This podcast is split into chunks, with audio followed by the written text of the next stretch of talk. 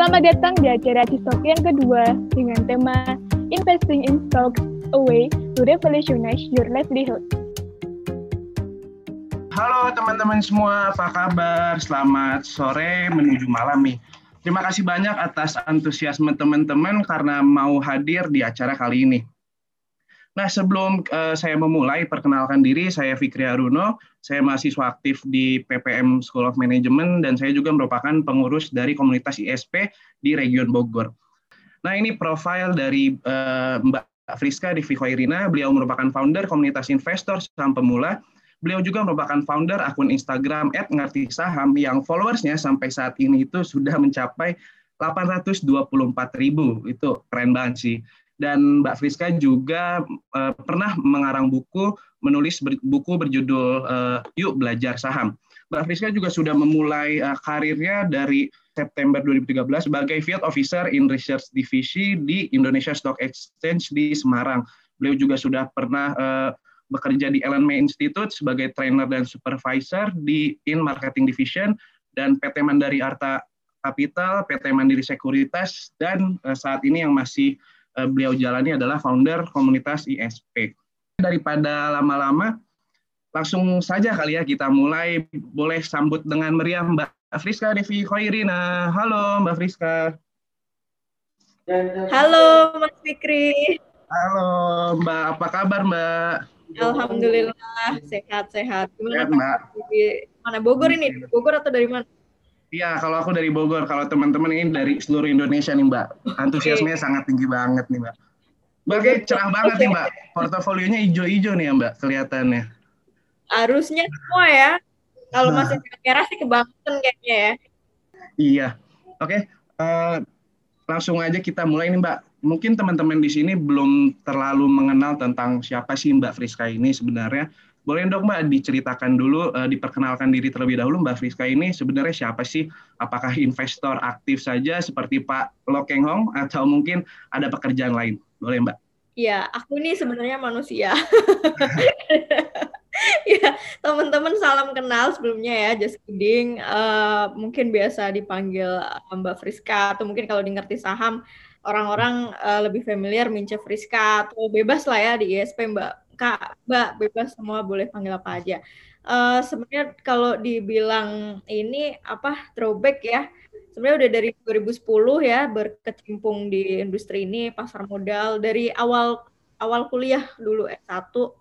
Jadi sampai sekarang ya masih aktif jadi investor, tapi mungkin untuk sekarang uh, dominan lebih banyak aktif, uh, sedang aktif-aktifnya di bursa luar kali ya, maksudnya uh, dibanding yang Indonesia market. Gitu. Oh, berarti Mbak juga investasi di luar tuh di mana Mbak?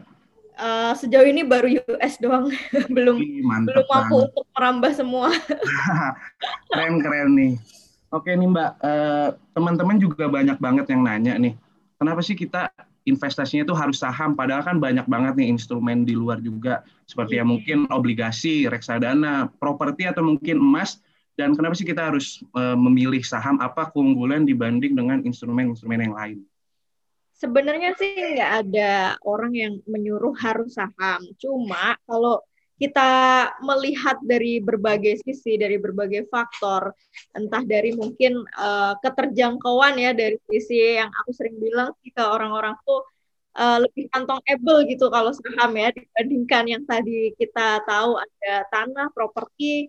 Kayaknya untuk ngumpulin duit gitu banyak sih, ngumpulinnya aja butuh effort yang lumayan dan waktu yang lama. Makanya saham ini menurutku udah jadi alternatif paling bagus banget ya, buat semua lapisan masyarakat ya, terlepas entah dia dari uh, mahasiswa lah, pelajar, atau mungkin uh, fresh graduate, atau yang baru-baru kerja, itu semua menurutku masih terjangkau banget gitu. Karena kan sekarang yang kita tahu, buka rekening saham doang, seratus ribu udah bisa, atau bahkan dari nol rupiah aja udah bisa gitu. Jadi uh, saham ini benar-benar solusi terbaik ya buat masyarakat yang mencari instrumen investasi tapi dengan budget pas-pasan gitu untuk memulainya ya, maksudnya ya selebihnya mau top up top up terus ya itu kan uh, sesuai kondisi finansial masing-masing aja gitu. Jadi bisa dibilang sih best alternatif ya untuk saat ini, untuk dari semua masyarakat berbagai background, berbagai lapisan, Intinya nggak nggak nggak pandang dulu ya siapa dia. Mereka pun siapapun itu bisa berinvestasi di saham. Oke Mbak, terima kasih nih. Uh, jadi benar tuh uh, teman-teman, kalau misalnya teman-teman juga bisa investasi mulai dari seratus ribu aja ya Mbak ya? Iya, sudah bisa. Bayangin kalau kita mau beli properti, kira-kira bisa hitung sendiri lah, butuh berapa ah, duit ya. Ratusan juta itu ya. Beli tanah juga sekarang per meternya aja, wow. Saya, saya aja cari tanah di Jogja mikir-mikir juga tuh.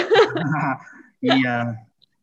Oke nih Mbak, uh, terus juga kan di dalam investasi saham ini, terutama kan ada stakeholder-nya nih, ada instansi-instansi yang terkait. Seperti kita pernah dengar, uh, ya contohnya Bursa Efek Indonesia, atau ada juga uh, sekuritas juga, perusahaan sekuritas, K S E I, dan lain-lainnya.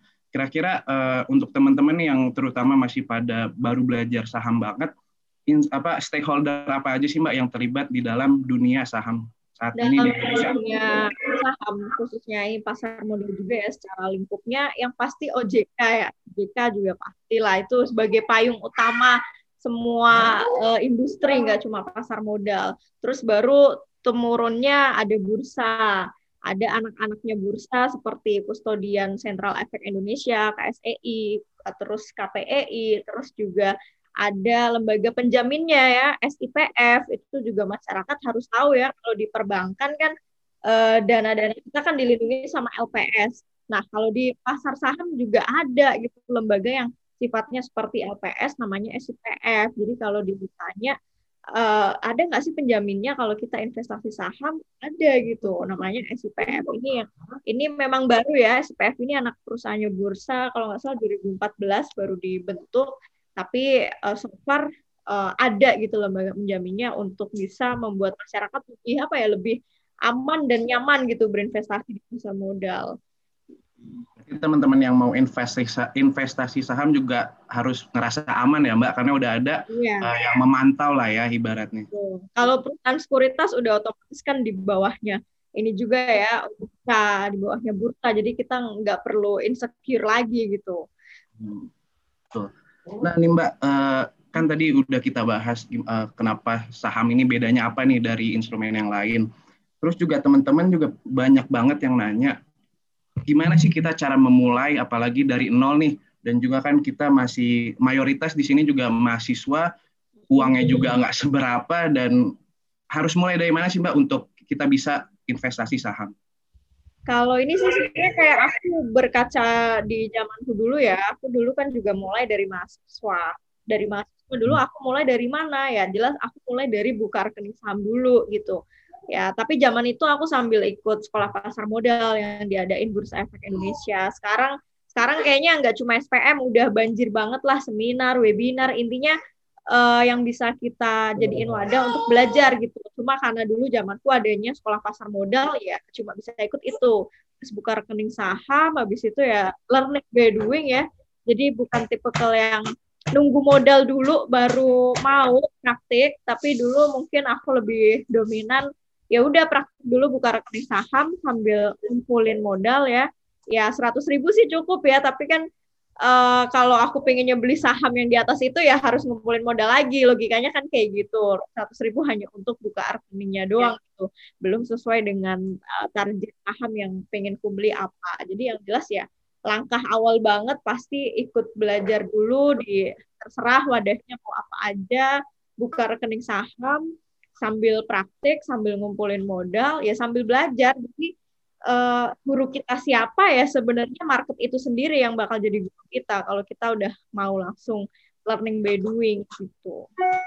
Jadi harus ibaratnya mah ditampar dulu sama pasar lah ya Mbak. Iya, kalau mau punya mental yang ini ya, mental baja di industri yang ibaratnya sangat fluktuatif, sangat hmm. volatil seperti ini, ya harus mau kayak gitu, nggak nggak ada istilah bisa uh, apa ya langsung bisa dapat profit tanpa ada usaha, kayaknya itu nggak make sense. Nah terus Mbak tadi kan ngomong nih Mbak, kalau kita harus buka rekening di sekuritas, nah itu gimana sih Mbak caranya? Apakah kita nelfon ke sekuritas atau seperti apa? Kalau dulu zamanku ya masih harus visit ke kantor, ngisi dokumen, berkas fisik segala macam. Tapi kalau sekarang uh, setauku udah beberapa perusahaan sekuritas itu yang udah punya fasilitas full online untuk buka rekening saham. Jadi nggak perlu ribet-ribet lagi ngirim berkas kayak zamanku ya. Jadi udah cukup lewat handphone, asal udah punya I K T P ya. Sekarang kan syaratnya I K T P sama Uh, yang penting punya rekening pribadi gitu, punya nomor rekening atas nama pribadi. Aku yakin sih zaman sekarang orang pasti punya lah ya nomor rekening pribadi gitu. At least mau ada tabungannya atau enggak, yang penting mereka punya. Nah sebenarnya itu aja udah udah jadi modal yang cukup gitu, punya I K T P sama punya uh, nomor rekening pribadi udah bisa buka rekening saham. Dan sekarang udah mulai banyak bermunculan uh, perusahaan sekuritas yang nggak full online, jadi enak banget gitu sambil rebahan gitu ya di rumah aja. Nah, musim corona tetap bisa produktif dengan Betul. rekening saham, dengan berinvestasi saham gitu. Dan juga kan saham juga bisa menghasilkan uang ya Mbak sambil kita tidur ya. Iya, dan bisa diwariskan juga di masa depan ah, ya. Bisa hmm. ini ya teman-teman, maksudnya emang niat banget nih gitu pengen jadi investor selamanya seumur hidup, tenang aja saham itu bisa kita warisin juga. Oke nih Mbak, uh, terus kan sebelum membeli saham pasti kan nggak sekedar membeli atau bahkan yang paling parah ikut-ikutan. Nah ada nggak sih Mbak strategi-strategi yang harus kita punya, yang harus kita pelajari terutama entah itu analisa seperti apa untuk e, membeli saham gitu? Sebelum kita kalau membeli saham. Strategi itu bisa dibilang kalau di saham kan sebenarnya ada dua analisa ya, analisa fundamental sama satu lagi teknikal. Ya, dua-duanya sebenarnya bisa jadi ilmu yang bisa kita cari ya. Sekarang buku, Google, YouTube segala macam bisa searching analisa fundamental teknikal. Nah, itu sebenarnya kompas kita buat mempelajari ya analisa harga saham gitu. Misal kita mau yang investor jangka panjang nih, ya udah kita fokus aja mungkin belajarnya analisa fundamental gitu, baca laporan keuangan dan lain-lain. Teman-teman di sini mungkin udah banyak yang familiar kan karena kebanyakan dari background-nya ekonomi atau manajemen udah terbiasa mungkin dengan laporan keuangan atau yang lainnya. Atau mungkin yang mereka-mereka pengen investasi tapi jangka waktu mungkin lebih pendek gitu. Atau yang biasa kita sebut dengan trading ya. Nah itu bisa bisa kita dapat ilmunya dari banyak uh, searching segala macam tentang analisa teknikal. Jadi sebenarnya uh, dua sumber analisa ini yang jadi kompasnya para investor ya ketika mau beli saham. Jadi nggak nggak asal-asalan doang tuh, ah beli saham karena temen beli ini juga terus kita ikut-ikutan gitu. Nah itu jangan sampai kayak gitu, takutnya malah kita gambling gitu asal ngikut doang, ntar giliran rugi biasanya temen kita yang disalahin gitu kan, nggak nah. fair ya, temen kita nggak suruh kita beli yeah. kita sendiri yang salah ikut-ikutan tapi pas rugi nyalah-nyalahin dia gitu, dihujat ya, jadi seperti itu gitu. Nah saham ini bukan mainan ya, bukan main saham. Ini investasi saham ya yang benar, mindsetnya harus dari situ. Jangan sampai malah kita jadi kayak main-main malah jatuhnya kayak gambling gitu. Hmm, ya. Ya apalagi kan di eh, terutama di Instagram juga banyak kan ya, kayak contohnya aku sebut nama dia eh, Belvin tuh, V V I P atau mungkin di Telegram juga ada trik cuan. Uh, nah kan ada kapten saham juga kan, itu banyak. Mereka tuh mereka juga pekerjaannya bukan analis bursa kan ya. Nah menurut Mbak boleh nggak sih atau baik nggak sih kita sebenarnya mengikuti rekomendasi mereka? Hmm, sebenarnya kalau sesuai etika sih yang memberikan rekomendasi hanya analis ya, maksudnya analis yang secara resmi yang punya lisensi dan O J K itu kalau kita mau ngikutin secara etiknya, etikanya. Tapi ada, makanya kita tahu sendiri bermunculan banyak sekali investor-investor yang mereka keluarkan rekomendasi baik yang gratis sampai yang dibayar kayak gitu ya, dan akhirnya banyak masyarakat yang ikut-ikutan doang tanpa mereka mungkin analisa gitu. Saranku paling eh, monggo-monggo aja ya, terserah mau ngambil rekomendasi dari mana aja, tapi ya itu ya maksud resiko ditanggung penumpang gitu. Jangan jangan salah yang memberikan rekomendasi karena eksekusi. Makanya lebih enak tuh kita analisa saham secara mandiri, itu lebih bikin kita percaya diri sebagai seorang investor. Jadi nggak hanya modal oh rekomendasi si A ini katanya, ntar malah takutnya kena pom-pom kayak gitu ya. Ya namanya juga pom-pom itu kan hanya untuk uh, apa ya? uh, buat ini doang ah. lah, gembira-gembira doang ya, kayak layaknya cewek popom gimana tuh kayak gitu. Mengelakkan ya, kalau memang di pasar juga ada bandar-bandarnya yang emang sengaja tuh kan ya Mbak, untuk mengincar beberapa saham yang dalam kategori gorengan ya Mbak. Ya, kalau bicara soal itu sebenarnya uh, kita bisa flashback ya, atau kita kembali ke beberapa pendapat yang mengatakan bahwa saham itu bisa dibikin secara klaster atau secara market kapitalisasi itu tiga, tiga jenis ya, ada lapis pertama, lapis kedua, lapis ketiga. Nah, bedanya apa gitu? Lapis pertama kan rata-rata yang marketnya di atas lima puluh triliun atas ya. Lapis kedua lima puluh triliun sampai sepuluh triliun. Masih bagus semua kalau lapis itu lapis dua. Nah, yang lapis tiga ini kapitalisasi pasarnya cenderung kecil. Ini yang sering orang sebut sebagai saham gorengan gitu. Kenapa ditanya kok gorengan? Market kapitalisasi kecil itu biasanya cenderung harga sahamnya mudah untuk kendalikan ya, atau digerakkan gitu. Jadi itu asal muasal ya, kenapa jadi kayak gorengan mungkin gampang untuk dibolak-balik. Nah, ya. Seperti itu juga logikanya. Oke, Mbak. Nah, terus juga di dalam investasi saham itu kan pasti ada yang namanya kerugian dan keuntungan. Nah, sebenarnya seperti apa aja sih Mbak keuntungan dan kerugian yang ada di pasar modal Indonesia? Hmm, kalau bicara, kita bicara senengnya dulu aja, yeah. bicara untuk kalau bicara keuntungan jadi investor saham itu sebenarnya enaknya yang pertama kita potensi dapat capital gain ya. Capital gain ini kan ibaratnya kayak orang dagang jual untung gitu ya. Misal saya beli Telkom di harga tiga ribu, saya jual di tiga ribu lima ratus, saya dapat untung plus lima ratus. Gak asal kerennya doang gitu ya. Uh, apa biasa kerennya capital gain, tapi pada dasarnya sampai pasar modal di tempe seribu dia jual seribu lima ratus, dia juga dapat capital gain dari tempe itu lima ratus rupiah. Ya itu punya istilah.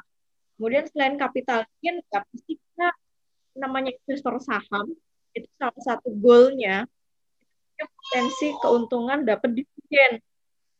Ini yang kayaknya nggak eh, dapat di orang-orang dagang pada umumnya ya, maksudnya di luar industri ini. Dividen ini memang terkesan harga dividen, kalau secara harfiahnya aja sebagian laba perusahaan yang dibagikan lagi ke investor. Jadi nominalnya waktu-waktu bisa berubah. Nggak ada nggak ada angka tetap gitulah, tiap tahun itu nggak ada angka tetap. Per lembar terkesan kecil, tapi ketika kita punya jumlah lotnya atau jumlah lembarnya itu banyak. Nah, dari eh, dari dividen inilah yang harusnya bisa jadi passive income-nya para investor saham gitu. Hmm. Ya, karena tadi saya udah beli Telkom satu lot doang ya. Satu lot doang Telkom bagi-bagi dividen mungkin cuma seratus tiga puluh perak ya. Nah lah, seratus tiga puluh perak dikali satu lot doang dapat berapa sih? tiga belas ribu ya. Ya, dividen kita sebesar itu karena kita punya hmm. satu lot. Tapi pernah bayangin nggak di masa depan misal saya punya Telkom sampai lima ratus lot atau bahkan lebih. Nah, itulah titik passive income. Drill passive income-nya investor ya di dividen itu kayak eh, bonus tahunan ya, bonus tahunannya para investor saham. Jadi jangan underestimate ya elah dividen berapa perak doang gitu ya, karena kita punyanya satu lot. Yeah. Coba bayangin mereka yang punya lima ratus lot atau bahkan seribu lot, ya itu udah jadi uh, passive income banget. Ibaratnya kayak Pak Lo Kheng Hong aja deh ya. Yeah. Dia dari dividen doang kalau misalnya berapa dua sekian miliar ya dari dividen doang. Dividen doang itu.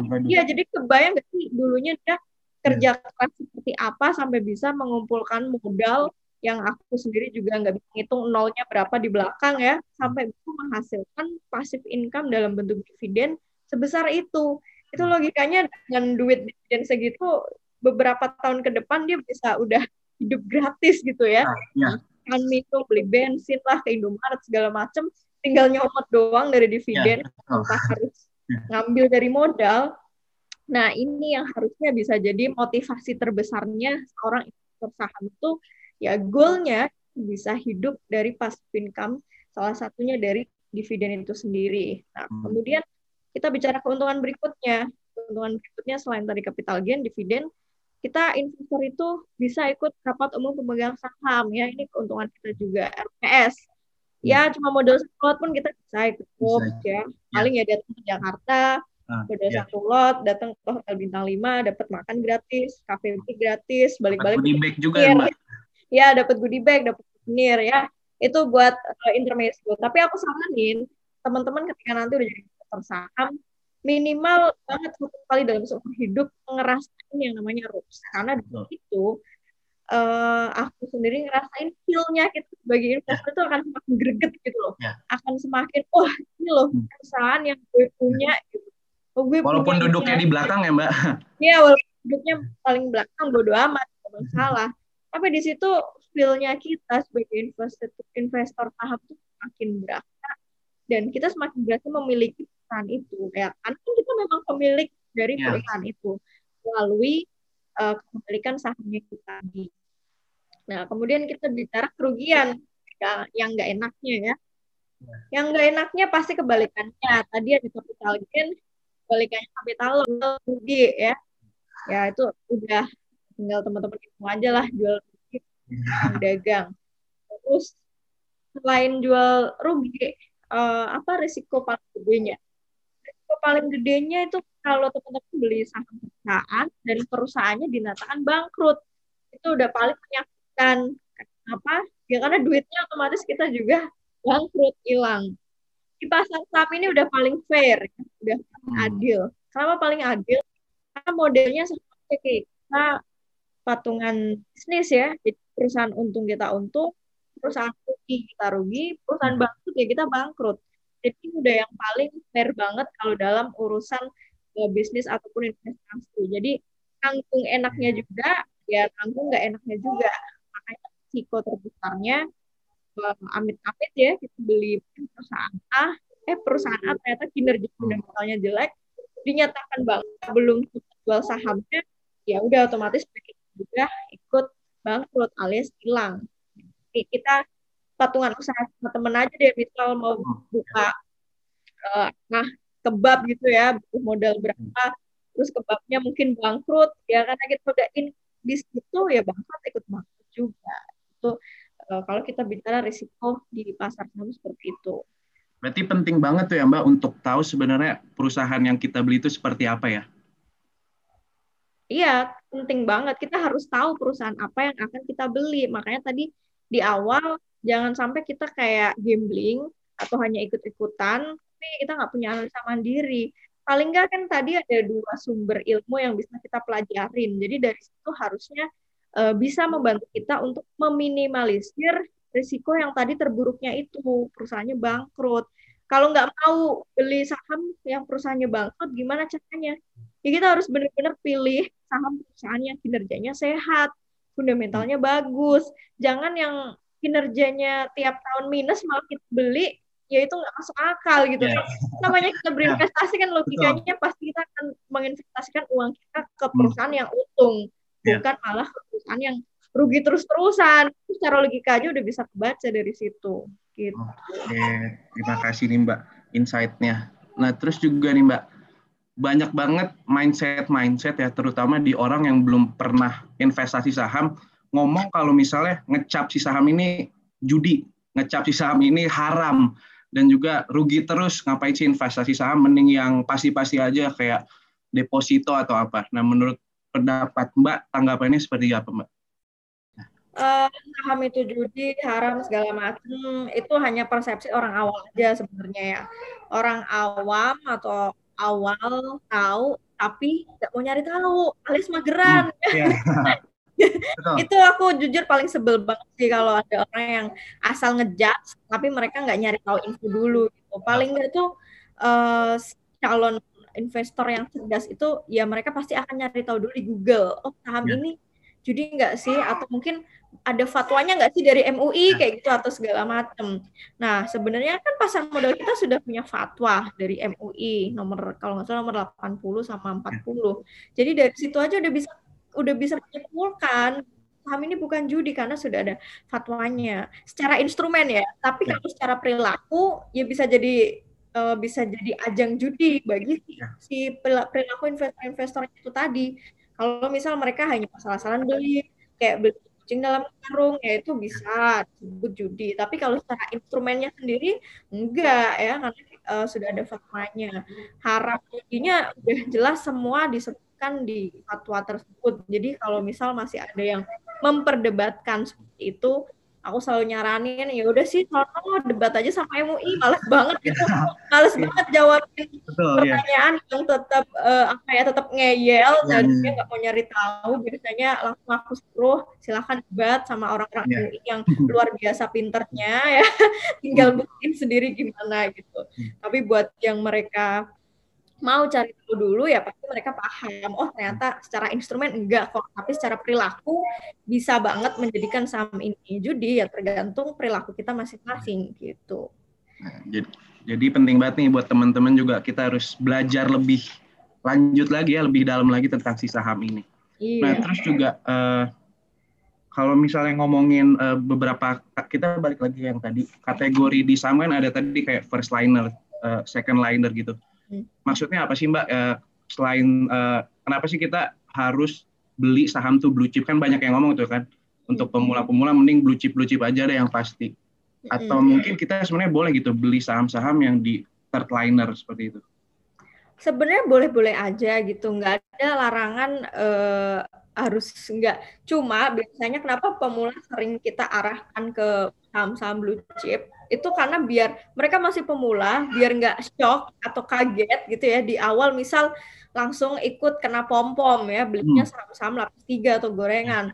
Pertama kali punya pengalaman investasi terus langsung rugi, takutnya mereka kapok, terus nggak mau balik lagi, nggak mau investasi lagi, terus malah nanti word of mouth-nya ke orang-orang jelek gitu, alah nggak usah investasi di saham, rugi segala macam, duitnya langsung hilang segala macam. Nah, untuk menghindari hal-hal kayak gitu, makanya biasanya kita di awal selalu menyarankan, aku pribadi ya sering menyarankan, udah beli aja dulu, nabung aja dulu saham-saham lapis satu atau lapis dua.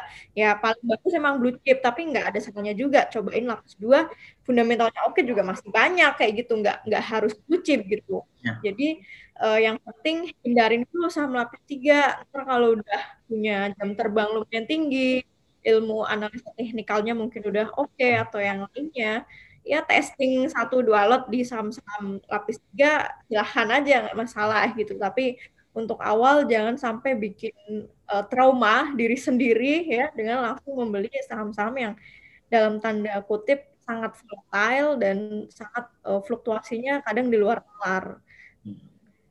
Oke, seperti Mbak Friska juga sering bilang ya, mending kita nyicil satu juta lembar saham aja ya Mbak. Iya. Satu juta lembar saham ditabung saham-saham lapis satu atau lapis dua, saya yakin di dua ribu empat puluh lima itu teman-teman udah bisa pada hidup dari passive income. Kalau mau rutin ya, ya. dengan dengan modal yang standar aja, nggak usah yang terlalu ekstrim gede-gede banget. Hmm. Oke nih Mbak. Nah tadi kan e, biar teman-teman jadi lebih tahu lagi, dan juga banyak sih sebenarnya yang nanya ke aku kayak gini, mending analisa fundamental atau teknikal Mbak untuk ah. membeli saham? Dua-duanya bagus semua, tergantung tenggat waktu atau jangka waktu investornya. Nggak bisa kita pilih salah satu atau membenarkan salah satunya doang, itu nggak bisa. Ketika teman-teman di sini cocoknya mau investasi jangka panjang di atas tahun, ya pilihan yang tepat analisa fundamental. Nggak tepat kalau belinya pakai analisa teknikal, itu tujuannya untuk jangka panjang. Tapi buat teman-teman yang di sini pengen trading, ya, investasi dalam jangka pendek, entah mungkin daily atau weekly atau mungkin hanya hitungan uh, menit bahkan, ya, hmm. ya itu analisa teknikal cocok dipelajarin. Jadi keduanya nggak ada yang bisa uh, dibenarkan hanya salah satunya ya. Tapi dua-duanya benar semua, analisa saham yang bisa dipakai, uh, tinggal disesuaikan dengan jangka waktu investasinya teman-teman gitu. Oke. Okay. Nah, eh, kan kita lagi menghadapi covid sembilan belas nih Mbak. otomatis juga kemarin ya ke sekitar empat ribu ya kalau nggak salah tuh ya. Waktu awal-awal hmm. tahun tuh. Nah, ya sempat di bawah empat ribu juga bentar ya. Ya. Nah, terus uh, ini kan sebenarnya waktu yang tepat ya, Mbak, untuk kita memulai investasi.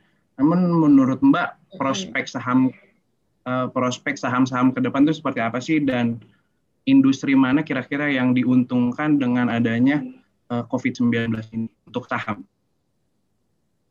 Uh, sebenarnya uh, yang tepat kalau kita ngambil istilah yang diuntungkan dari covid sembilan belas ini ya, tapi kita bisa bicara secara garis besarnya bahwa pasar saham nggak cuma Indonesia, semua deh, cuma Amerika, Indonesia, China, itu ngalamin diskon yang gede-gedean selama pandemi ya. Gitu. Jadi ibaratnya teman-teman di sini kalau ada yang baru jadi investor pas tahun ini, saya selalu nyebut investor angkatan corona ya, karena pas covid sembilan belas gitu. Ya. Dan itu momen yang terbaik banget. Aku pun nggak ngalamin dari dua ribu sepuluh, baru ini ngalamin yang momen diskon gede-gedean di I H S G ya tahun ini gara-gara pandemi. Jadi semua saham bagus, itu bebas mau beli saham bagus apa aja karena semua terdiskon ya. Hmm. Dalam artian ketika nanti tahun depan mulai uh, ekonomi udah mulai pulih, bahkan sudah semakin membaik, ya I H S G kita akan kembali pulih dan mungkin bahkan melebihi uh, sebelum pandemi gitu. Jadi ibaratnya ada kata terlambat, justru ini momen yang terbaik banget ya buat teman-teman mulai nyicil saham kalau mau uh, ngerasain ngerasain nanti sampai indeks balik ke sebelum pandemi atau bahkan seperti tahun lalu ya, masih jauh sebelum pandemi pandemi ini hadir gitu. Jadi kalau bicara sektoral pun, kalau yang kalau kita mau bicara sektor yang dalam tanda kutip lebih aman ya, dan kita juga nggak usah terlalu yang deg-degan kalau megang saham itu, ya paling gampang consumer goods sama banking. Udah dua sektor itu yang uh, menurutku yang paling nyaman untuk dipegang ya. Kalau banking ya tinggal pilih aja saham-saham yang bank-bank gede, tahulah apa aja ya bendera-benderanya. Consumer goods juga banyak lah yang tahu yang bagus-bagus apa ya, Unilever lah, Mayora lah, entah Indofood dan lain-lainnya kayak gitu. Jadi menurutku dua sektor ini yang uh, biasanya lebih tahan banting saat terjadi krisis atau sejenisnya dibandingkan Uh, sektor-sektor lain gitu. Sektor-sektor lain tetap banyak yang berpotensi. Kalau saat ini sih semua sektor berpotensi, karena kan bisa dibilang semua pada turun semua harganya ya. Masih banyak yang belum balik ke seperti harga awal sebelum pandemi. Tapi kalau kita bicara sektor yang uh, sustain, sustainable, bisa uh, tahan banting dari krisis segala macam, ya kayaknya cuma ada dua. Consumer sama uh, banking itu sendiri. Selain itu sifatnya paling momentum, fluktuasinya uh, lebih fluktuatif dibanding dua sektor yang tadi defensif. Oke. Uh, nah kita sedikit bergeser nih Mbak tentang uh, keuangan. Nah menurut Mbak uh, terutama ya untuk mayoritas di sini yang masih mahasiswa, cara mengatur keuangan yang baik gimana sih Mbak? Dan berapa persennya tuh uh, biar kita tetap bisa hidup juga, bisa memenuhi kehidupan, bisa juga investasi, bisa juga uh, jalan-jalan entertainment kayak gitu, kira-kira gimana tips dan trik dari Mbak Friska untuk mengatur keuangan? Kalau dulu masih zaman mahasiswa, itu paling nggak selalu nyisihin sepuluh persen. Itu minimal ya. Ya syukur-syukur di bulan-bulan tertentu ada kelebihan, maksudnya lebih dari sepuluh persen ya, uh, it's good ya, better lah malah. Tapi minimal banget sepuluh persen dari total duit yang kita dapat. Entah mungkin kita punya side job, entah mungkin kita masih dapat dari ortu, atau mungkin kita masih dapat dari beberapa sumber lain. Intinya sepuluh persen dari total itu yang kalau kita sisihkan untuk rutin kita investasiin. Sisanya ya pinter-pinternya kita ya, ngatur buat mungkin jalan-jalan, atau mungkin buat yang wajib-wajib atau pokok-pokok eh, seperti makan segala macam kayak gitu. Tapi untuk investasi, kalau aku pribadi, sepuluh persen itu udah paling minimal. Syukur-syukur bisa lebih. Ya. Oke. Berarti uh, intinya harus ini juga ya, disiplin ya Mbak dalam mengatur keuangan. Ya, konsistensi emang butuh gitu. Oke. Nah terus juga, uh, kan kalau misalnya kita mau ada mau beli saham terutama atau mau investasi kan pasti ada tujuannya nih. Kalau dari Mbak Friska sendiri, tujuannya ini untuk apa? Apakah untuk menambah penghasilan pasif income atau seperti apa, Mbak? Kalau dulu waktu masih zaman mahasiswa, tujuan investasiku sederhana dan simpel-simpel banget sih. Maksudnya belum yang jangka panjang gitu ya, karena mungkin zaman itu masih mahasiswa, jadi pikirnya ya, oh pengen beli mungkin baru, mungkin pengen beli laptop baru, pengen sekedar beli pulsa dan lain tanpa harus minta orang tua. Intinya yang tujuan-tujuan sepele yang menurut kita itu uh, lumayan, tapi kita bisa menutup sendiri dengan hasil investasi tanpa kita harus uh, pakai duit lain, mungkin bahkan masih minta-minta gitu ya. Hmm, yeah. Tapi kalau seiring jalan atau seiring tambahnya usia, itu pasti yang namanya tujuan investasi akan semakin gede skalanya. Itu yang aku rasain ya, pas awal lulus kuliah kerja lebih skalanya lebih uh, punya skala tujuan investasinya lebih gede lagi ya. Either itu mungkin oh pengen jalan-jalan uh, ke beberapa pulau nih segala macam, tapi kalau bisa gratisan gitu dari hasil investasi saham kayak gitu, uh, sekedar ganti gadget atau yang lainnya. Terus nanti pas udah married udah dibeda lagi skalanya buat menyiapkan dana pensiun, dana pendidikan anak, dan sekarang mungkin aku lebih fokusnya uh, pengen bisa passive income, uh, bisa hidup dari passive income di usia tiga puluh lima uh, ini ya dari investasi gitu. Jadi tiap nanti nambah usia itu pasti skalanya akan berubah, prioritas tujuannya pasti juga akan berubah. Intinya tujuannya itu harus tentang masa depan ya Mbak, gak boleh pendek-pendek misalnya untuk Uh, ya untuk sekedar jalan-jalan, tapi kita harus memikirkan masa depannya seperti apa ya Mbak? Iya, kalau kalau udah ini ya udah mature ya, tapi ya. Kalau masih mahasiswa sih nggak masalah, tujuan-tujuannya ya. Kayak gitu yang paling nggak itu yang memotivasi kita buat ya. Konsisten investasi, karena kalau masih muda yang kita butuhin apa sih biasanya motivasi hmm. yang paling utama, jadi kalau kita nggak ada tujuan dan motivasi biasanya akan lempem gitu dengan ya. Sendirinya, uh, yaudahlah nggak usah lagi, itu penting duitnya langsung buat beliin ini, ini, ini, ini, kayak gitu. Hmm. Oke, okay. Nah terus juga uh, Mbak punya ini nggak sih Mbak kira-kira rekomendasi tentang tempat kita untuk bisa belajar, entah itu komunitas atau mungkin uh, tokoh-tokoh yang terutama di saham, Mbak punya ini nggak biar teman-teman juga bisa belajar lebih lanjut nih tentang saham? Yang jelas sih teman-teman bisa baca semua tulisan-tulisan Ngerti Saham ya, terus juga di komunitasnya ini. Okay. Terus kalau mau belajar fundamental, aku saranin uh, baca buku atau blognya tegucimaya dot com ya, itu dari zaman kuliah dia udah ada, udah dari beliau ya. Terus kalau pingin yang pengen belajar teknikal, aku dulu banyak belajar dari Uh, bukunya Pak Edianto Ong ya, Technical hmm. Analysis for Mega Profit, itu bagus banget bukunya, uh, bisa jadi uh, beberapa acuan ya buat teman-teman untuk belajar lanjutan. Selebihnya sih tinggal searching di YouTube ya, kayak mungkin YouTube-nya Mas Warren Buffett atau yang lainnya, itu banyak lah. Oke, uh, terus juga nih Mbak, uh, kira-kira uh, kan banyak nih yang beredaran di berita atau mungkin di artikel-artikel seperti contohnya ada kayak Januari Effect atau mungkin Santa Claus Rally. Nah itu tuh sebenarnya benar nggak sih Mbak kayak gitu, dan kenapa kok bisa tercipta nama-nama seperti itu? Itu sebenarnya istilah fenomena ya. Fenomena di pasar saham itu memang unik, macam-macam. Ada itulah window dressing lah, Januari Effect, Santa Claus Rally, terus on my and go away lah, dan bla bla bla bla, masih banyak lagi. Fenomena itu, fenomena itu ada, tapi yang perlu kita tahu belum tentu tiap tahun terjadi ya. Hmm. Mungkin kecenderungannya hampir tiap tahun ada, tapi nggak ada orang yang bisa memastikan dengan seratus persen tiap tahun itu pasti akan uh, terjadi fenomena-fenomena tersebut gitu. Jadi uh, ada juga tuh di highlight di saham yang menjelaskan beberapa Uh, istilah-istilah ya, istilah-istilah fenomena kayak gitu. Jadi itu hanya fenomena, bisa terjadi dilihat dari historikalnya, itu memang banyak yang terjadinya. Tapi ya ada juga di tahun-tahun tertentu ya, nggak terjadi seperti itu. Kayak misal uh, adalah window dressing gitu ya, di Desember ngalamin kenaikan.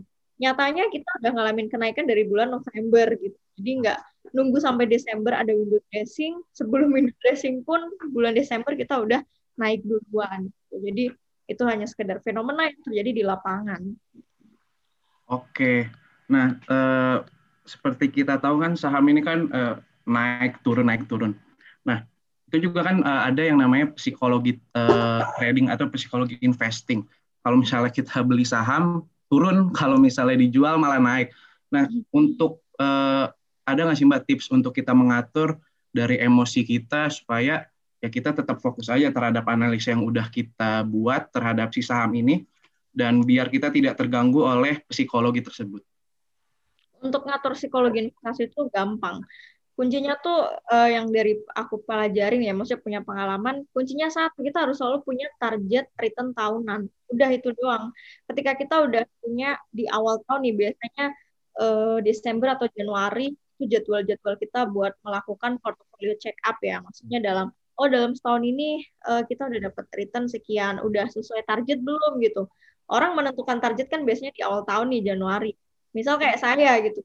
Uh, saya nentuin target tuh nggak yang terlalu agresif ya, konservatif, minimal lima belas persen aja tiap tahun ya, return, return dari total modal keseluruhan artinya.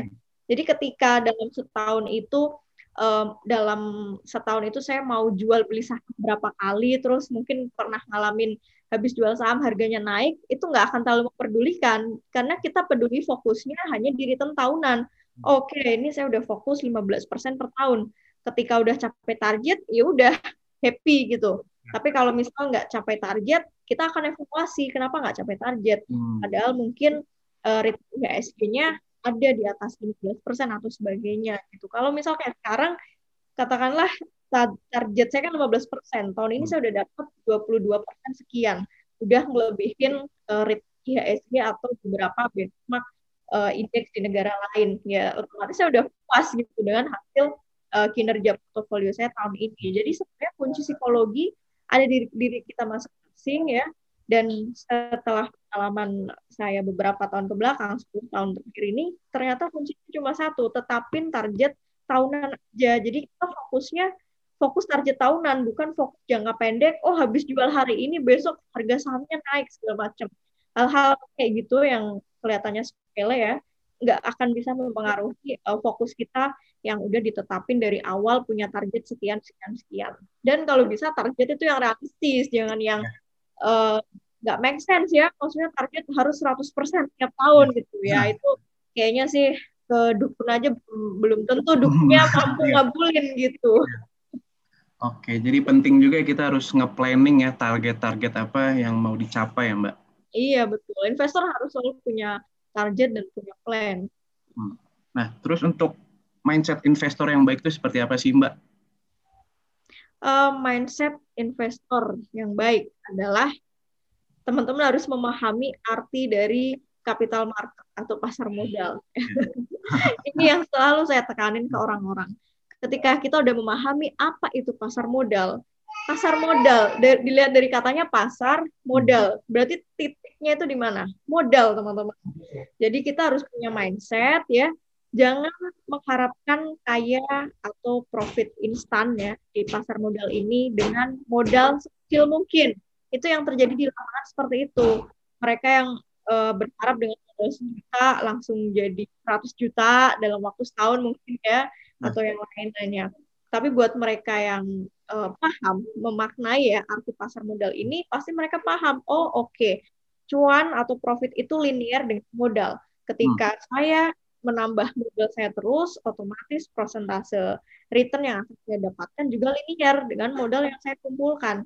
Jadi, otomatis investor itu secara logika nih ya, saya melihat kayak Warren Buffett atau Bill Gates atau yang lainnya, mereka fokusnya apa?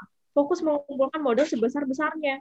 Karena namanya juga capital market, kapital. Jadi, kuncinya itu di kapital. Jadi kita jangan terkecoh hanya dengan sibuk nyari apa istilahnya nyari cuan ya. Karena yeah. ini bukan pasar cuan, ini pasar modal. Mendingan kita disibukkan dengan hal-hal yang sifatnya entah mau bekerja, berwirausaha atau yang lainnya untuk fokus ngembangin modal, kumpulin modal sebanyak mungkin. Jadi otomatis ketika kita dapat profit atau return itu akan selinear juga ya dengan modal yang kita kumpulkan. Itu mindset-nya harus dibenerin dari situ. Jadi ini tuh pasar modal. Ini dunia yang memang kapitalis ya. Kita mengkonsumsi apapun juga kapitalis. Kita investasi ini juga kapitalis. Jadi jangan salahin orang yang modalnya gede, dia cuma satu persen aja udah happy-happy. Nah, karena benar dia sudah memahami arti dari pasar modal itu sendiri. Beda dengan di luar sana masyarakat yang masih memahaminya, saya pengen bermodal dengan sedikit mungkin ya, pasar saham, dan menyebutnya bahkan main saham, berharap langsung uh, kaya dalam waktu yang instan ya. Uh, sorry to say ya, orang-orang yang punya mindset seperti itu biasanya mereka yang nggak akan bisa survive atau uh, bertahan lama menjadi seorang investor saham gitu. Oke, terima kasih banyak nih Mbak Friska, banyak banget nih insight yang aku dapat dan teman-teman di sini juga pasti dapat.